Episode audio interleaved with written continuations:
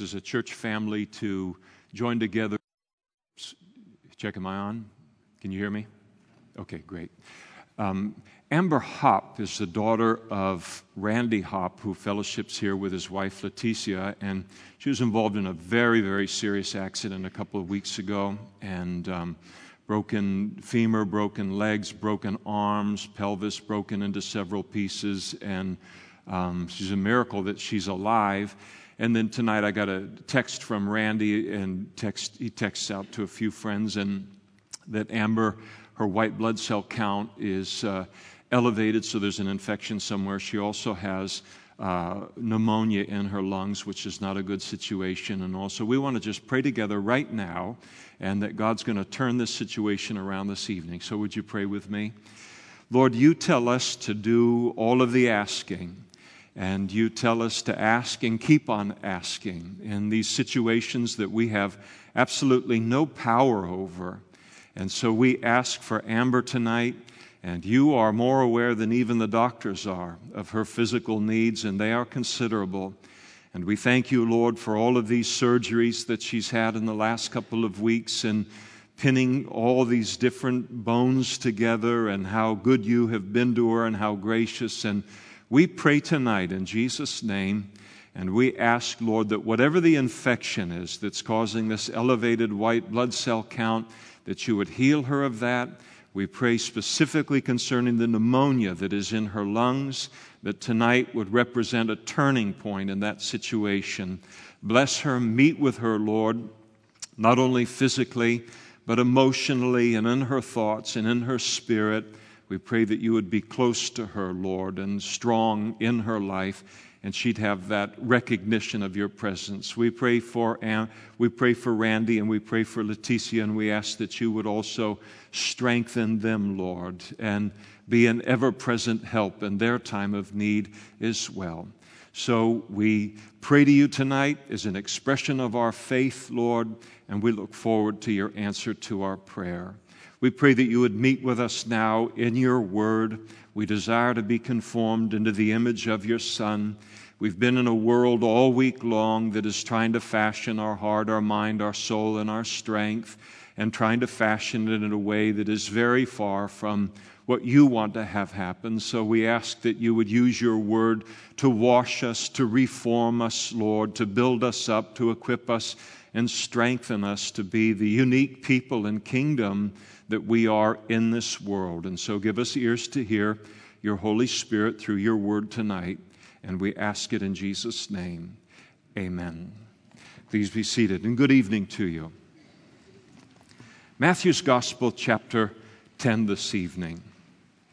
If you're with us this evening, and Sunday nights we go through the Bible, Genesis to Revelation. If you're with us and you don't have a Bible, men are coming up the aisles with Bibles right now, and you wave them to them, and they'll put a Bible in your hand tonight.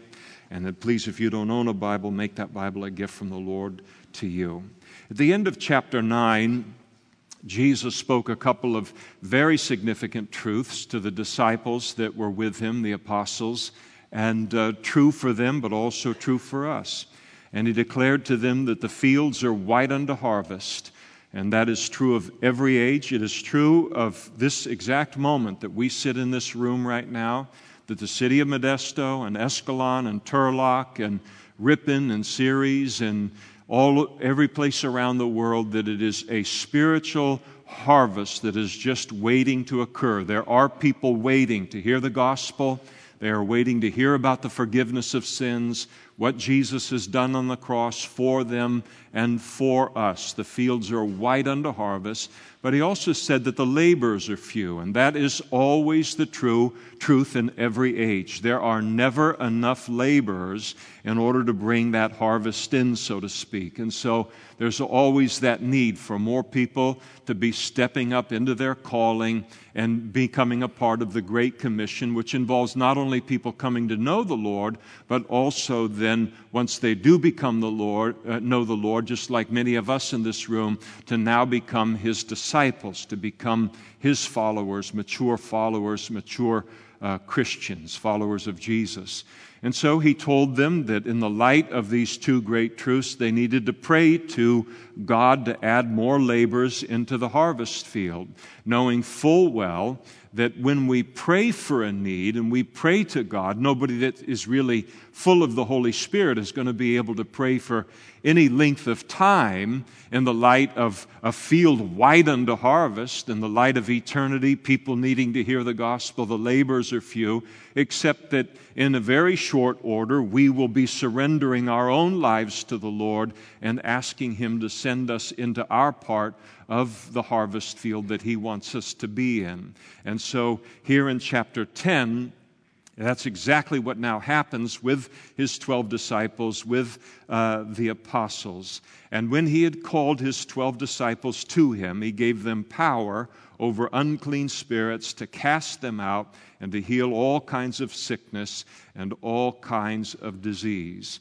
In chapter 10, what Jesus is doing is he is commissioning his disciples now to go throughout the land of Israel. Jesus is going to follow them to the various cities that they're going to, and they are to prepare the way that Messiah is coming, Jesus is coming. We are preaching about him. He will be here in person very, very soon.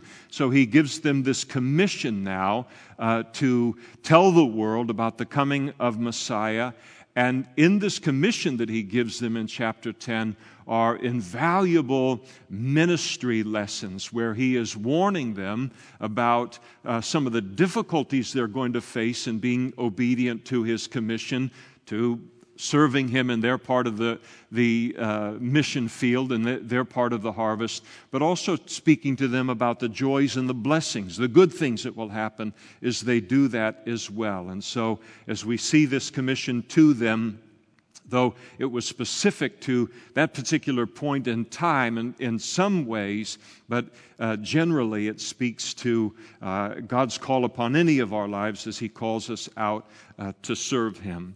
And in verse 1 here, as He calls these 12 disciples, gives them power over unclean spirits to cast them out, to heal all kinds of sickness and all kinds of diseases. Here is the principle that God's callings are God's enablings. Whatever He calls us to do, He will always give us the power to do. And the calling is everything. And one of the greatest questions that everyone has when God says, This is what I want you to do in life, this is what, how I want you to serve me, whether it's in children's ministry or whether it's a parachurch organization or leading home Bible study or whatever it might be, the first consciousness that we have, Moses had it, uh, Gideon had it, Jeremiah had it, these are great men of God, was, I can't do this. You're calling me to do something, immediately conscious of their inability to do it, and then God has to speak to them with the kind of clarity that He does here. That is, if I call you to do something, I will enable you to do that. We must not, at whatever age God calls us to do anything, and I think as I look at the younger within our congregation here, so often, you know, Calvary Chapel is a, a, a, fairly mature movement at this point in time, begun in the 60s and all. Sometimes we forget that Greg Laurie went out and started that church in Riverside at the age of 19. Sometimes we're waiting till 40 or something, or Moses at 80 before we finally uh, get on track. But um, but uh, there, there's that consciousness of, I can't do this. You're calling me to do something I can't do. And we need to be reminded here that if God calls us to do something, He will also enable us to do it. Notice in verse 2 now the names of the 12 apostles were these for Simon, who was called Peter, and Andrew his brother, James the son of Zebedee, and John his brother. Philip and Bartholomew, Thomas and Matthew the tax collector, James the son of Alphaeus, and uh, Lebbaeus, whose surname was Thaddeus, Simon the Canaanite, and uh, Judas Iscariot, who betrayed him. And so here is uh, this calling of these uh, 12 apostles to now uh, head out into God's call upon their lives and to bring uh, the news of Jesus coming now into this larger region now. He entrusts that message to them. And there's a second great principle that we find here is that God generally uses very, very ordinary people for his work.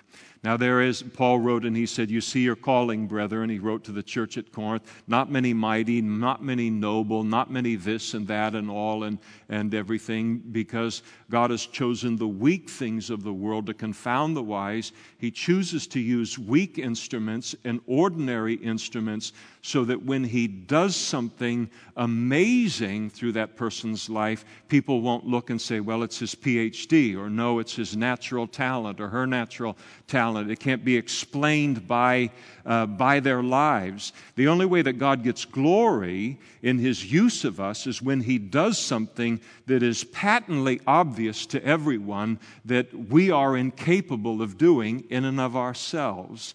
And so he chooses ordinary people, and then he manifests himself as an extraordinary God through us. And then people realize, I can add up every asset that man or woman has, and it doesn't add up to the way that God is using them. And then God gets noticed, and then God gets the glory.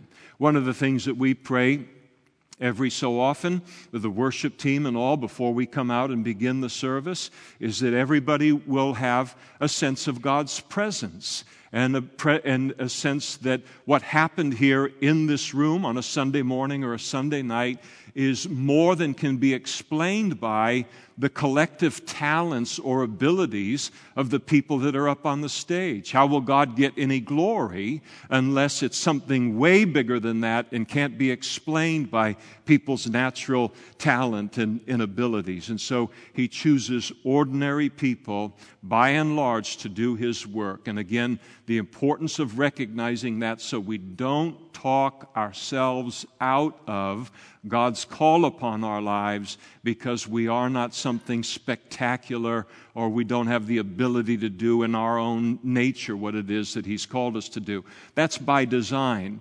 Um, there isn't anyone that serves the Lord and is used by the Lord that isn't. Uh, uh, always conscious of the fact that there is a considerable gap between what God has called them to do and the need that God has called them to meet and their ability to meet that need.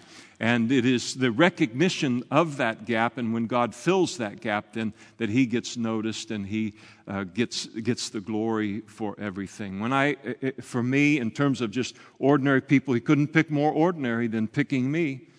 I'll tell you, He, I am, and, and you, I don't know what you think about me in your mind, but if you think of me as anything more than a Pacific Bell lineman trying to do this impossible, humanly impossible thing for me to do in order to be faithful and obedient to Him, to maybe one day hear, A well done, thou good and faithful servant, enter into the joy of the Lord, then you think too much of me. And I know you don't think too much of me. But that's the way that we all feel. And again, the importance of not talking ourselves out of that. God calls, by and large, very ordinary people. The disciples were very ordinary.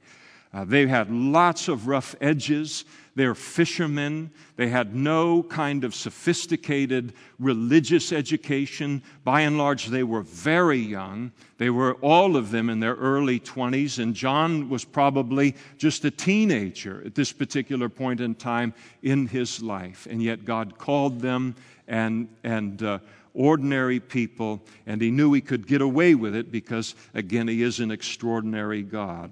And these twelve Jesus sent out, and he commanded them, saying, Do not go into the way of the Gentiles, and do not enter a city of the Samaritans, but go rather to the lost sheep of the house of Israel. So for them, they were called at this point in time not to go uh, into the area of Samaria or into uh, Tyre or Sidon or up into these Gentile areas, but to bring the gospel, the news that the Messiah is present in human history in the person of Jesus, to bring that news to the Jews first in order that they might have the kind of first right to recognize him as Messiah, receive him as Messiah. Then the message would go to the Gentiles.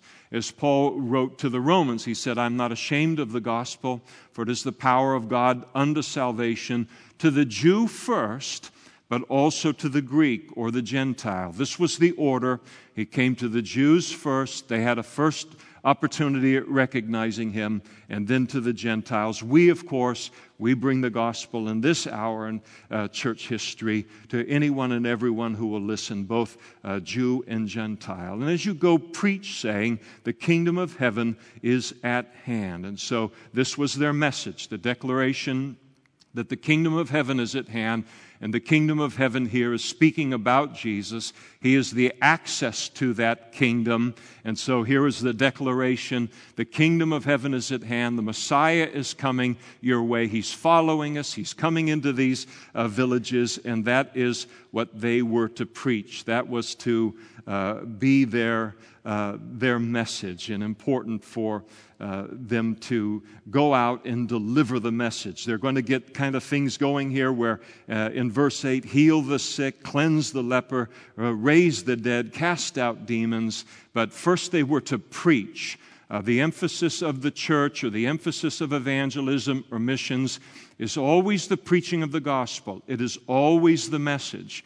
And then God confirms His word and His message with accompanying signs and wonders.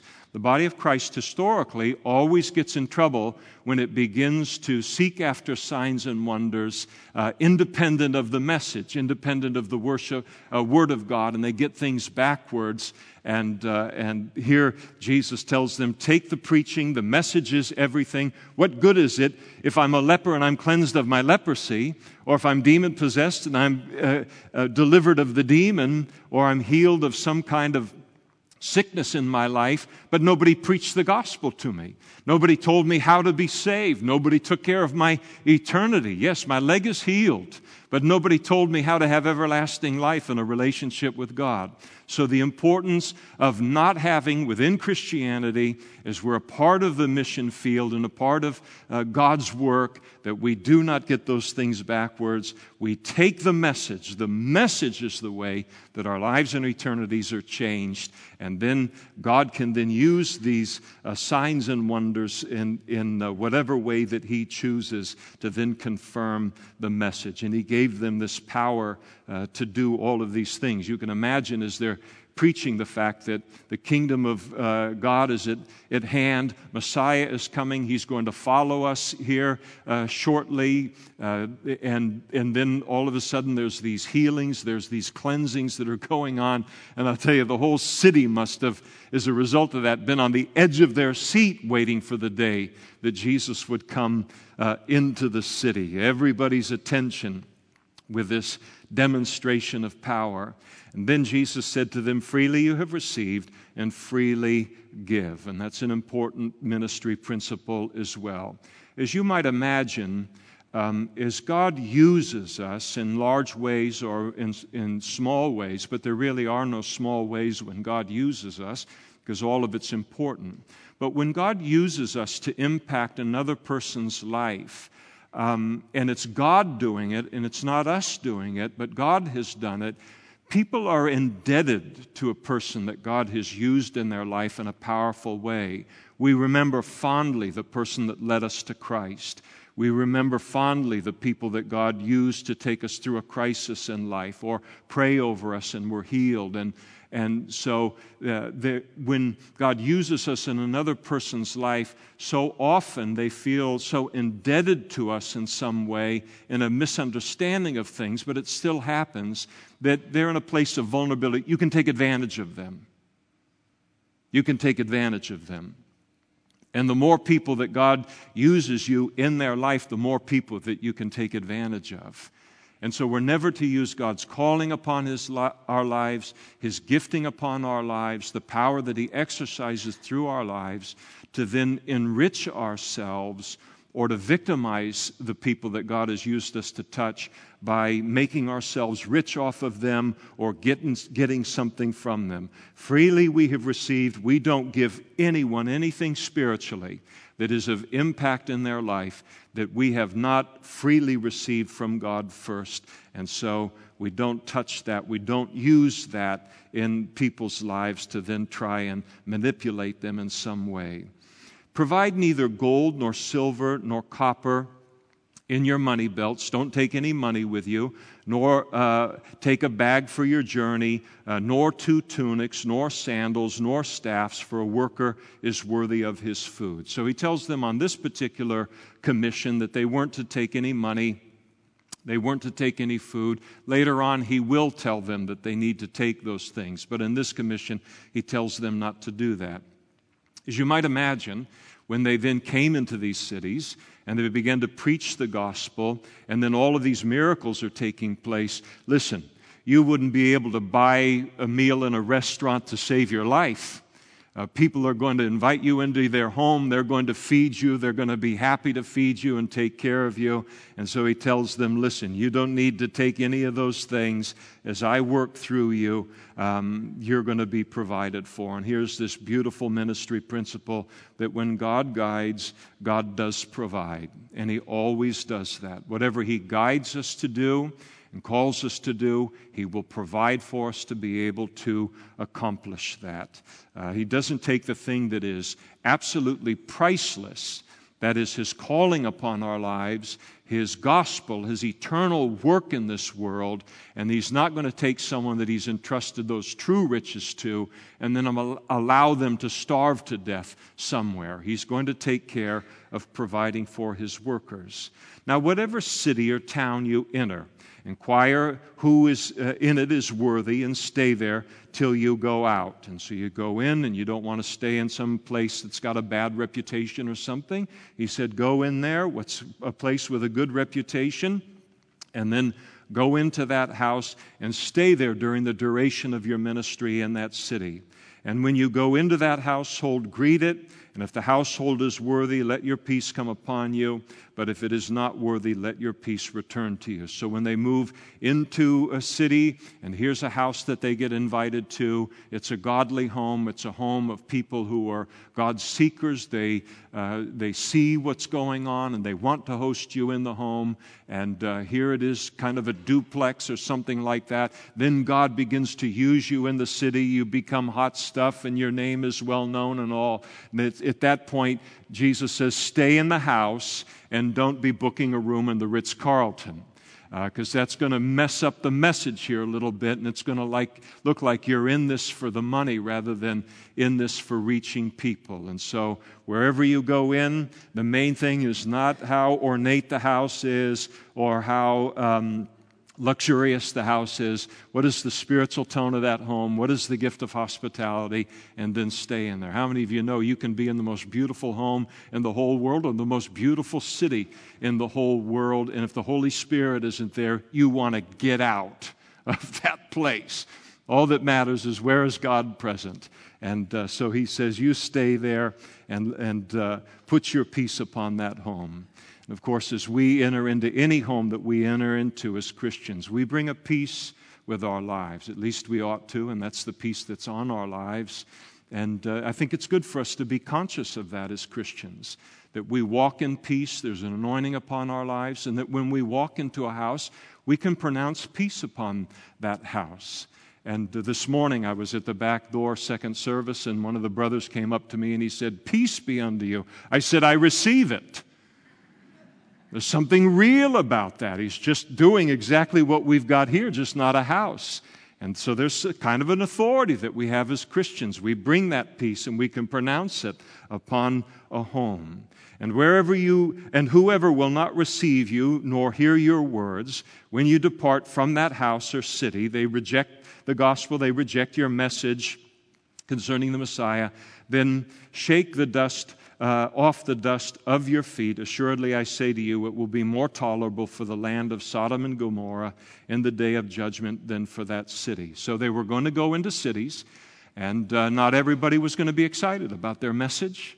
Not everybody was going to off, open their homes up to them or feed them or take care of them. The city would reject them by and large. They were to go to the edge of the city and then before they left kind of the boundary of, of the city, they were to even just kind of put their sandals together and hit them so that even the dust of the city they wouldn't take with them. It was an expression, it was not an expression of arrogance or self-righteousness. It was a uh, communication to the people of the city to help them realize how serious their rejection of Christ and the rejection of the message is. There's a certain kind of person that you can preach the gospel to, they reject it, but then they'll load you up with a bag of maybe apples or peaches or, uh, you know, some rice-a-roni from the cupboard or whatever. They send you on their way, and by virtue of the fact that they've given a gift to us or something, it eases their conscience. It takes their mind off of the big thing that they've done, and that is that they've rejected Christ. And so Jesus says to them, when you leave that city, let them be aware of just one thing alone and that is the seriousness of their rejection of Jesus Christ. And then when he speaks here of the fact in verse uh, 15, assuredly, verily, verily, I say to you, it will be more tolerable for the land of Sodom and Gomorrah in that day of judgment than for that city. Sodom and Gomorrah are synonymous with uh, with uh, wickedness and unrighteousness and God's judgment coming upon that city. And yet the Lord said, if any village or city rejects me, rejects the gospel, uh, it would, uh, the judgment that will come upon them will be even greater than the judgment upon Sodom and Gomorrah. Why?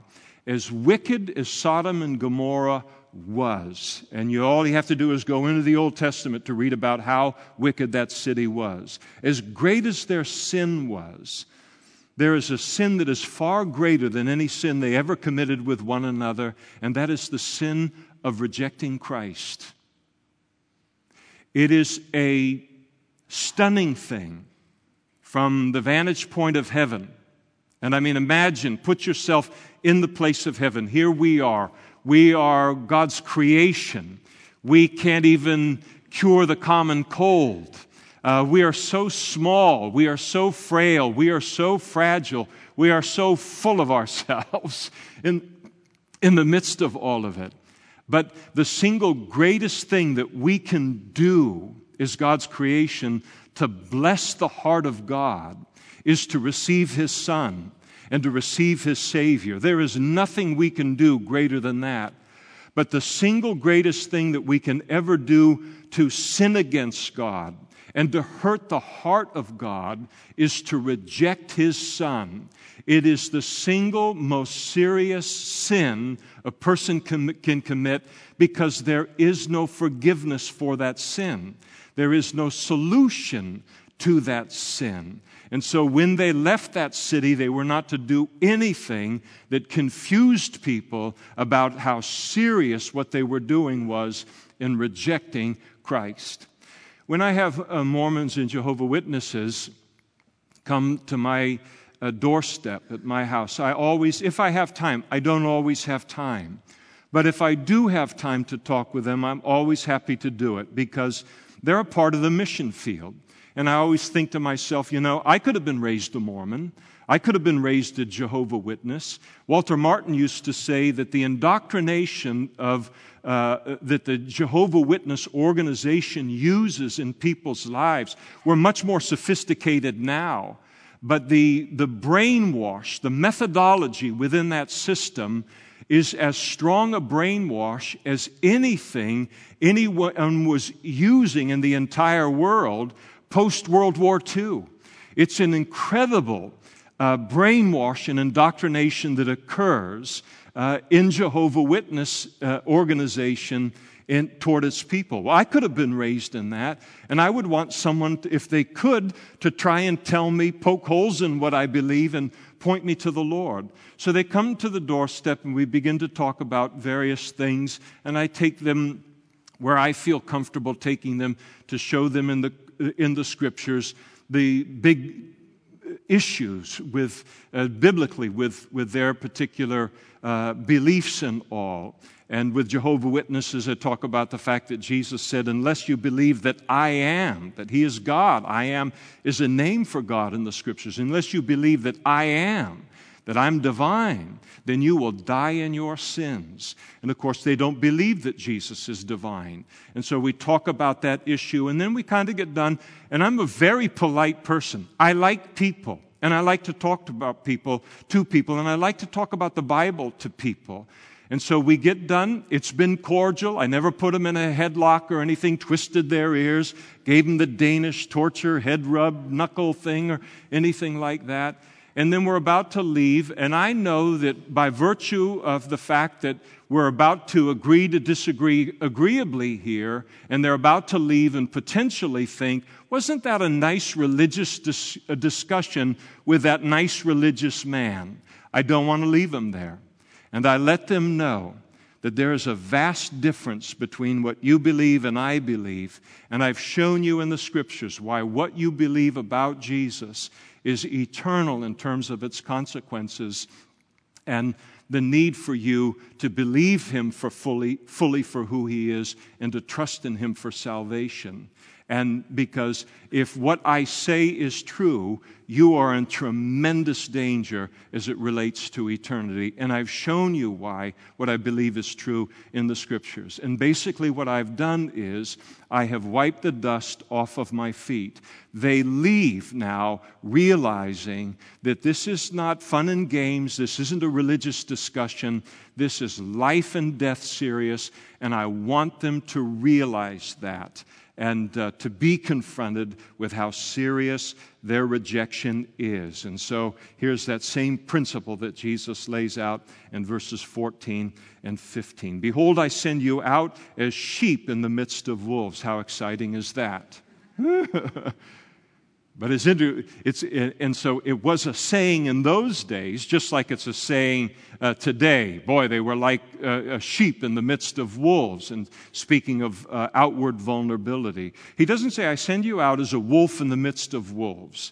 And he kind of elaborates on it when Jesus says, "Therefore, be as wise as serpents and harmless as doves."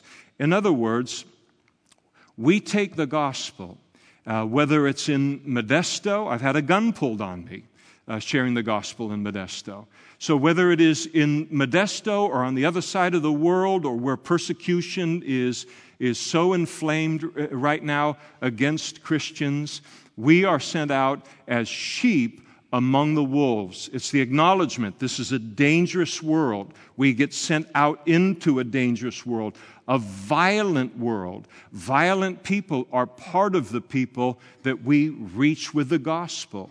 But the idea is that we are never to become like the world in preaching the gospel. We are never to become like the world in representing the kingdom of God. We're to be as sheep in the midst of wolves. In other words, we are never to come down to the level of the world in order to try and reach the world. There must be a difference that people can see between our lives and their lives. And it is very, very easy in, in uh, serving the Lord today and looking at the world the way that it is to forget that we were once a part of that world and the violence of it and the ungodliness uh, of all of that. And to think, well, we're going to just fight fire with fire uh, against them. And, and yet, here is the, the uh, prohibition against it. Once we begin to fight fire with fire, once we become like them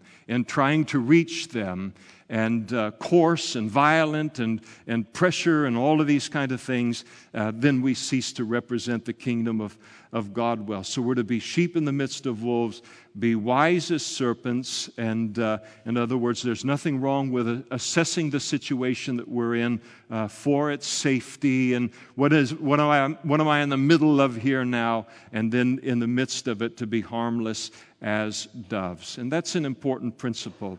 Uh, very easy to, as the world declines, as it becomes more base, as it becomes darker, more sin dominated and addicted, and more violent, the temptation will be for us to kind of follow that same curve with them in that direction, and we must not do it. We represent a different kind of kingdom and a different uh, kind of a different God. But beware of men, for they will deliver you up to councils. They will scourge you in their synagogues. You will be brought before governors and kings uh, for my sake as a testimony to them and to the Gentiles. And so he warns them you're going to get arrested as a part of this deal. You're going to be brought before religious courts. You're going to be brought before secular courts and tried. Nobody's going to like you out there.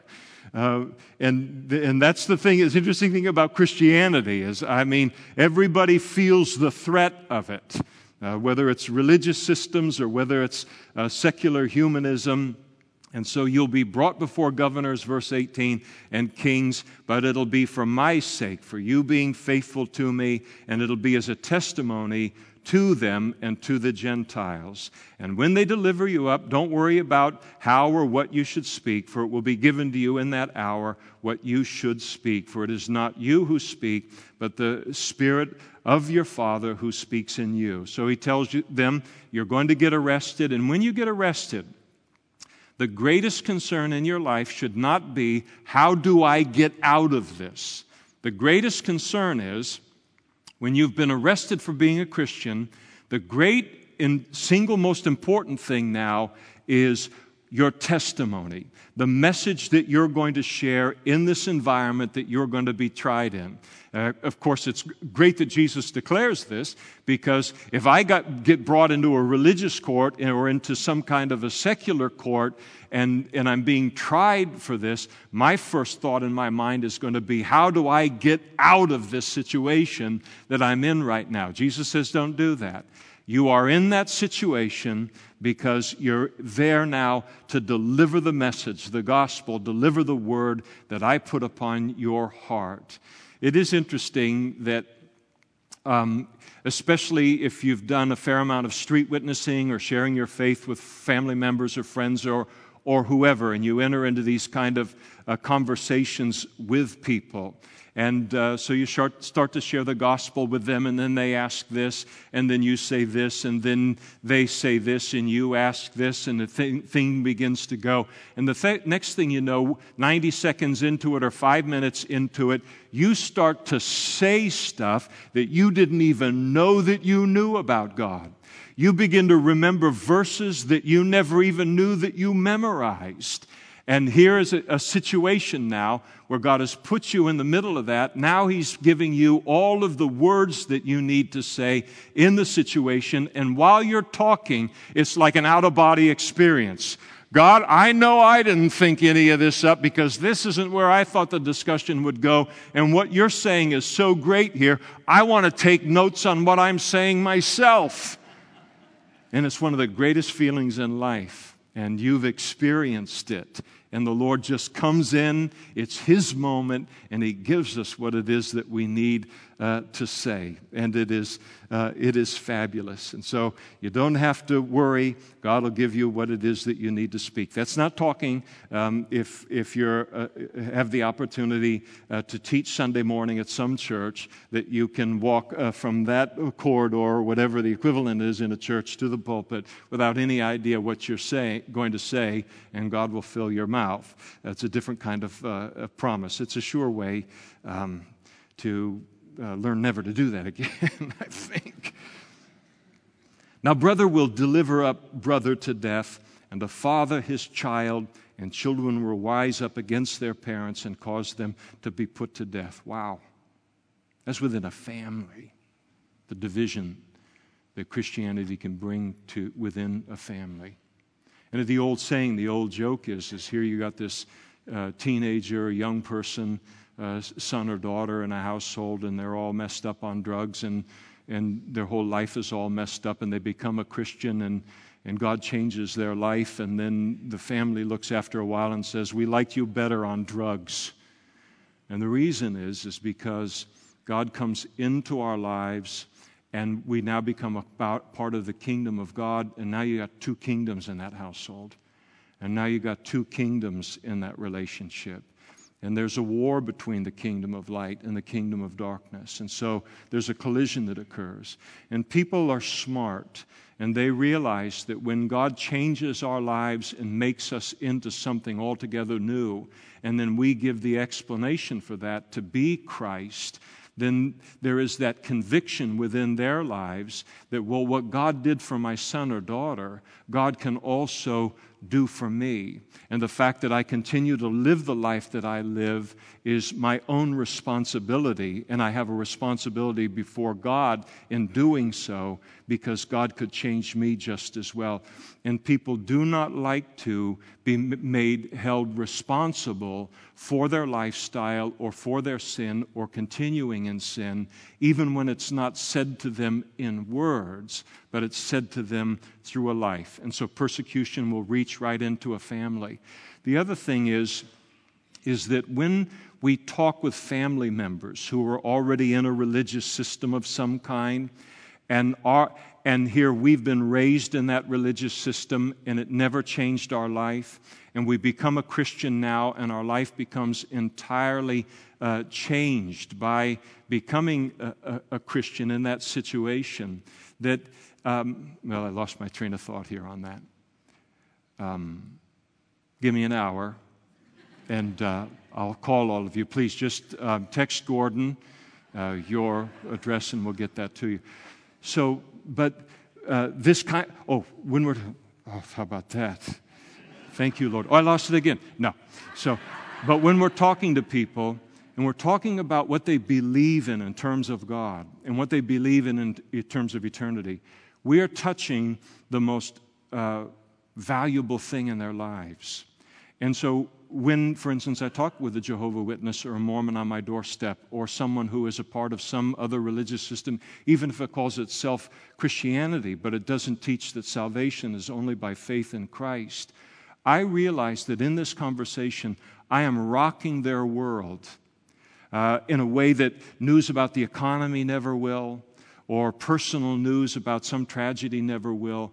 We all operate in life, and we've got this found, we've got certain part of our foundation in life that we just think that if this never gets shaken, I'll be okay. And then now someone begins to talk to us about the things of the Lord. Now we're starting to touch that founda- foundation. And it can really be difficult for people to hear. And they won't always uh, react in a, in a great way. And sometimes there's this hostility that will occur and all that we read about, even here, even within a family. But it only means that people understand the implications of what it is that we're saying, and it means that they really understand way down deep the implications of our changed uh, life. So it's not disheartening, but it's, a, it's, a, it can be miserable to be in. And how many of us in this room can think of maybe a father or a mother or some other family member or a friend, and this was exactly the situation that we ended up in. This was their reaction. They couldn't put us to death because of the laws of the United States of America, but they wanted to do it. And then some weeks or months or years down the road, here they are as a Christian. Next thing you know, they're serving communion at their church or whatever it is, you know. So um, the old saying is, is that the dog that yelps, uh, you know, you throw a stone into a pack of dogs, the dog that yelps is, is the one that got hit by the stone. And so often it's just an indication of, of, of the fact that, that they get it. You'll be hated by all for my uh, for my name's sake, but he who endures to the end will be saved. And so we're not saved by enduring, but by staying committed to the things of the Lord and continuing to walk as a Christian uh, and, and, and doing so all the way to the end would be an indication of the genuineness of our salvation. And uh, believe me, God has got us, doesn't He? Ever been in a trial or in a situation where, you know, we talk about, um, you know, having uh, our uh, hand in his hand and we've got a firm grip on God and all of that. And then, and all of that is great. Those are wonderful songs and wonderful things to hear about. And then you get into the trial that you then go through and you realize the only reason I'm standing is because God had a grip on me. It had nothing to do with my grip. And so, the idea here isn't to make us concerned about our salvation and persevering, you know, in order to earn our salvation. Uh, but there will be that endurance. God will make sure of it uh, to the end as a, as a mark of our uh, genuinely being saved. When they persecute you, in this city, then flee to another. There's nothing wrong with saying, This looks really bad, and I'm going to run, uh, flee to another city. We see it in the book of Acts. Uh, and, and uh, where they uh, headed someplace else that was safer, delivered the message, and then it's like, okay, we'll leave it in God's hands, uh, go to another place. You don't have to say, all right, you know, slug me a second time. You know, you can, you can clear out of that witnessing situation. For assuredly I say to you, will not, you will not have gone through the cities of Israel before the Son of Man comes. And again, Jesus was following them now. Uh, and, and so he says, You keep doing that, and I'm right behind you. A disciple is not above his teacher, nor a servant above his master. In other words, we must not expect the world to treat God in us or Jesus in us any different than it treated Jesus when he was here 2,000 years ago. How did the world treat Jesus 2,000 years ago? Not that great. Not that great. Religion didn't treat him very well. Uh, secular government didn't treat him that very well. They were all threatened by him and by his message. And yet, somehow, you know, I want to be filled with the Holy Spirit. I want, in the words of Jesus, the Holy Spirit to come out of my life as a torrent of living water, influencing all of the people that are around me. And we want that with the baptism of the Holy Spirit. And then somehow to believe that they will end up, the world by and large will end up treating me better than it treated Jesus. And it won't. And so we can't bring that expectation. But also to realize, that as many as there were of Pilate, the Sanhedrin, the religious leaders that were involved in his trial and in his crucifixion, to realize that the common people heard him gladly. So there's a lot of trouble that we can run into with a lot of different people, and they're going to be threatened by Jesus in us as we live this life and uh, teach His Word and preach His Word as much as, as His preaching and teaching and life disturbed them uh, 2,000 years ago. But to realize behind all of this flack that I'm getting from these other people, there's a whole world of people that will hear gladly what it is that we have to say. They're waiting to hear that message just like we did, and they long to see a life that has been changed by that message. So we can't just keep our eyes on the persecutors within our life. We've got to put our eyes on the good fruit that is happening, people that are coming to know the Lord and uh, people that are being blessed by our lives. It's good, it is enough for a disciple that he be like his teacher and a servant like his master. If they have called the master of the house Beelzebub, Lord of the Flies, how much more will they call those of his households? Imagine this is what they're calling. We're calling Jesus. They were calling uh, Jesus the master of the house of Beelzebub, that he was the Lord of the Flies, or he was doing everything he was doing by virtue of being a part of the demonic realm. I mean, you think about how terrible of a thing to say about him. And he said, Listen, this is what they're saying about me. I am the perfect Son of God. And so, what are they going to say about you? Oh, they have a lot to say about us behind closed doors, but we can't let it stop us um, from walking with the Lord and being faithful to his commission in our life. And therefore, do not fear them. For there is nothing covered that will not be revealed, and hidden that will not be made known. So here you have the religious leaders of the Jews in Jesus' time calling him of the devil, that his power is of the devil rather than being of God, and that they were of God and they weren't of the devil. But Jesus said, You are of your father, the devil. And Jesus said, The day is coming when God is going to make very, very clear who is of God and who is of the devil. But in the meantime, is going to look uh, a little bit confusing for people and uh, will be called all kinds of things simply for being a Christian. Whatever I tell you in the dark, uh, speak in the light, and what you hear in the ear, preach on the housetops. And so Jesus was saying, You've, you've been with me. I've been teaching you. I've been discipling you. You've heard all of these things in private. Now I want you to take all these things that I've taught you in private now and take it out uh, into the light and speak these things uh, to people. Be faithful to the message no matter what. And do not fear those who uh, kill the body but cannot kill the soul. Don't be afraid of those who kill the body. Don't be afraid of those. Uh, okay. Uh, don't be afraid of those who kill the body but cannot kill the soul. Well, I don't know about you, but I've been afraid of people that could kill my body.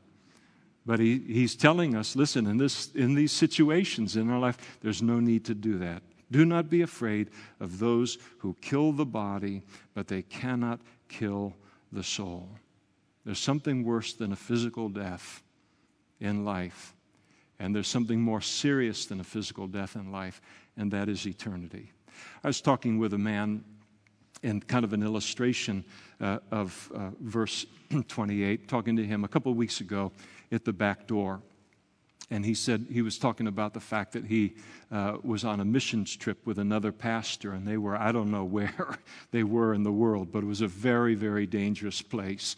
And the pastor was really pretty bold and uh, pretty strong and heading forward in what they were doing. And then this guy who was with the pastor, he feared for his life and he feared for both of their lives in the, in the kingdom situation that they found themselves in.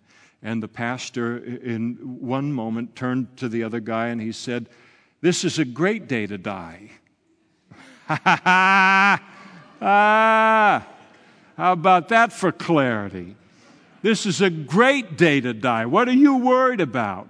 As a Christian, every day's a great day to die if, if it's supposed to be our last day on earth. And so here is the thing not fearing any of those things, fear the one who can uh, rather fear him who is able to destroy both the soul and the body in hell. In other words, fear God, don't fear man. And of course, the fear of God is the answer to the fear of man. Are there not two sparrows sold for a copper coin? Copper coin was just like a penny. You get two for a penny in those days. I mean, very cheap, kind of synonymous with almost being worthless. And that, yet not one of them falls to the ground apart from your Father's will. Do you realize that every bird that falls to the ground, and specifically every sparrow that falls to the ground, God is aware of it. That's how aware He is of what is happening on planet Earth. And then he goes on and says, and but the very hairs of your head are numbered. Isn't that interesting? The very hairs of your head are numbered.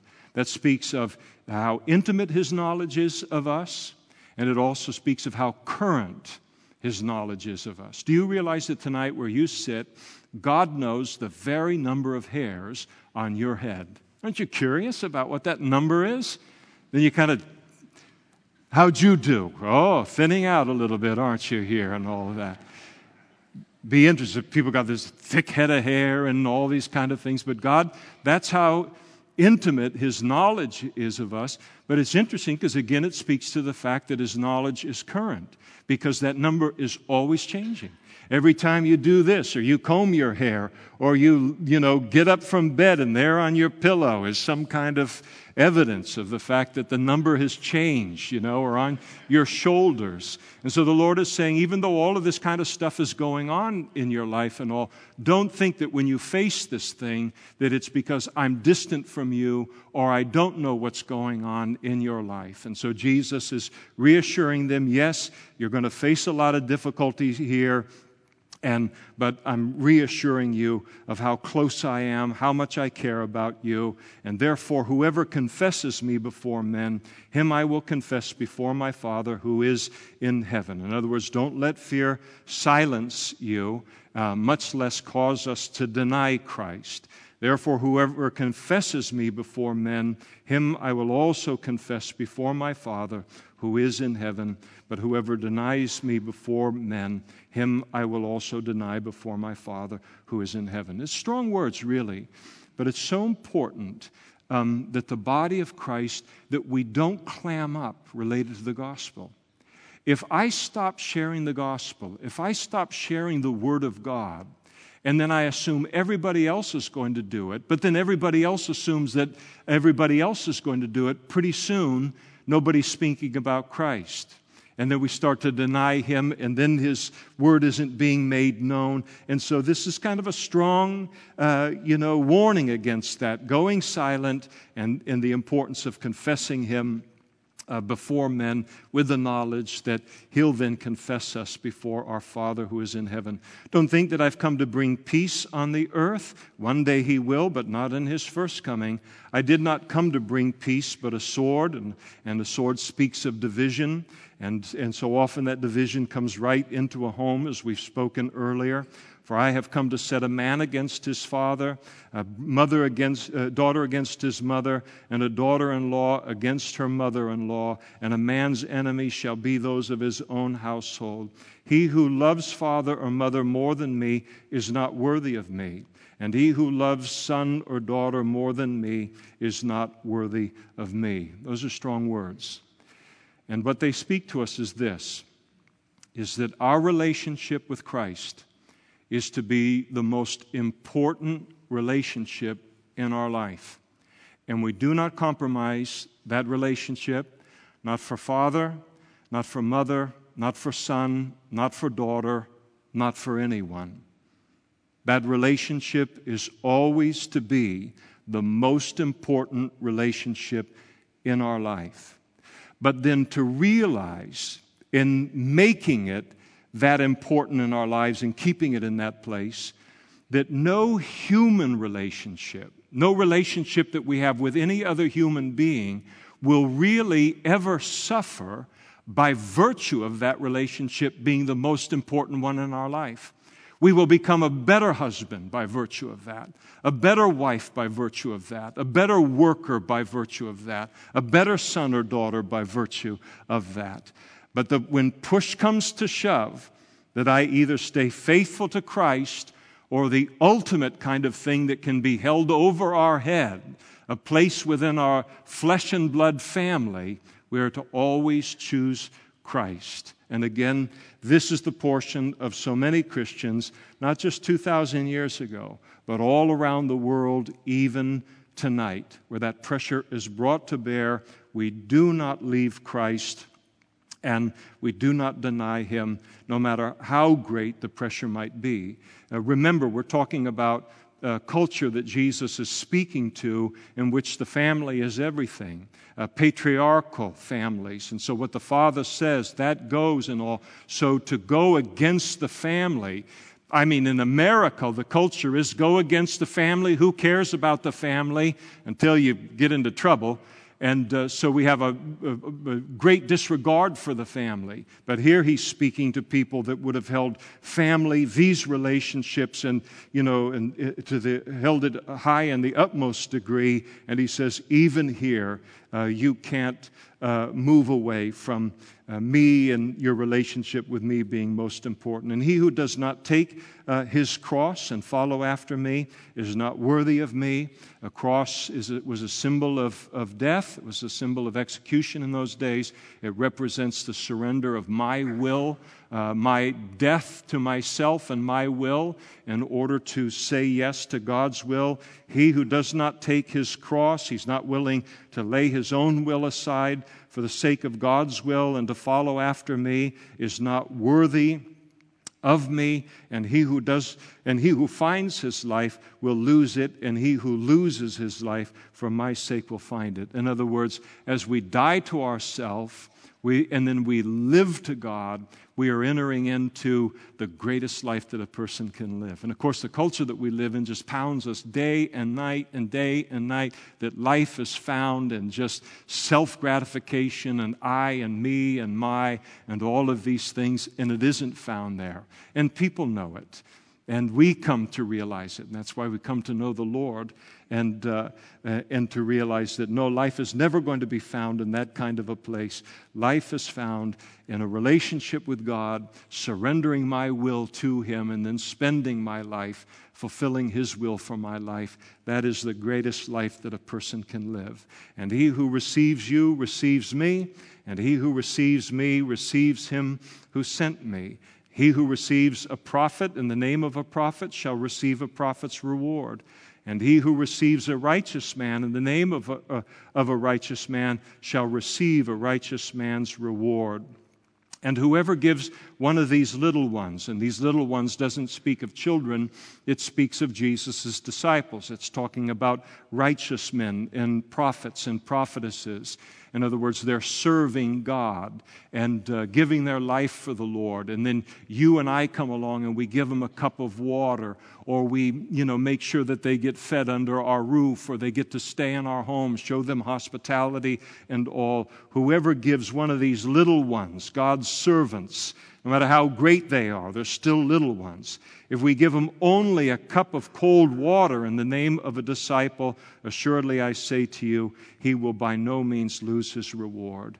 Every act of kindness that we do towards God's servants is noticed by God and it is rewarded by God. Uh, there's an old saying that goes, It is a honor to serve the servants of the Lord. Every single person who serves the Lord in this world, whether they are teaching our children in the children's church or they're leading a Bible study or whatever it might be, they're living for God in some uh, ungodly environment within government or within education or in whatever, you know, uh, whatever it might be, in a regular kind of a job, a gallo or something. Um, every single person that lives for the Lord and is faithful to his call, every one of them pays a price for that. Every single one of them pays a price for that. And if they are not going to receive encouragement from the body of Christ, then where are we going to receive that? Where are they going to receive that? And again, I just think about it, it's so uh, terrible today as we go into social media with again the blogging and the tweeting and the Facebook and everybody, even Christians don't seem to understand that the uh, laws of the Bible that have to do with speech also pertain to what we communicate in these venues as well. And here you've got people that are sacrificing their entire lives for the things of the Lord. And then you've got the proverbial how many people on the playing field 21, 22 on the football field and all, and 80,000 up in the stands watching them. And everybody's an expert on what ought to be happening on the field. I'm an expert on every hole in the line that any running back ought to have hit in order to get 35 yards instead of two yards, especially with the 49ers. It's wonderful. I've got my remote right here. I can just send it back and open it up again. The problem is they're playing the game in real time, and they happen to be playing the real game, and I'm not. The importance of understanding that about God's servants and always being an encouragement to one another. They pay a price they, and you pay a price as well. And the importance of small gestures, just a little cup of cold water, and what it means to them. God says, I will notice it and I will reward it. We'll stop there tonight and we'll pick it up in chapter 11, Lord willing, next week. Let's stand together. Ask the worship team to come forward to close us up. And uh, I'll close us now in a word of prayer.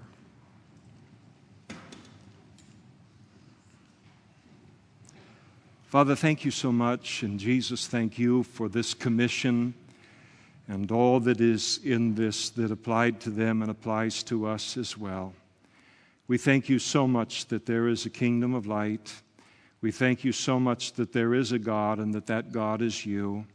We thank you, Lord, for the privilege of being able to lay our lives down, not for all of the cares of this world and the deceitfulness of riches, but to be able to lay our lives down day by day for something as significant as the kingdom of heaven and the kingdom of God and the salvation that is found in Christ. We thank you for the life that we have the privilege of living. And we thank you, Jesus, as you uh, forewarned your disciples in order that they might be forearmed, that you've done the same thing in our lives tonight. Thank you for perspective that you have brought to our ministries tonight and our service to you the encouragement that you have brought, and even the exhortation that you have brought tonight.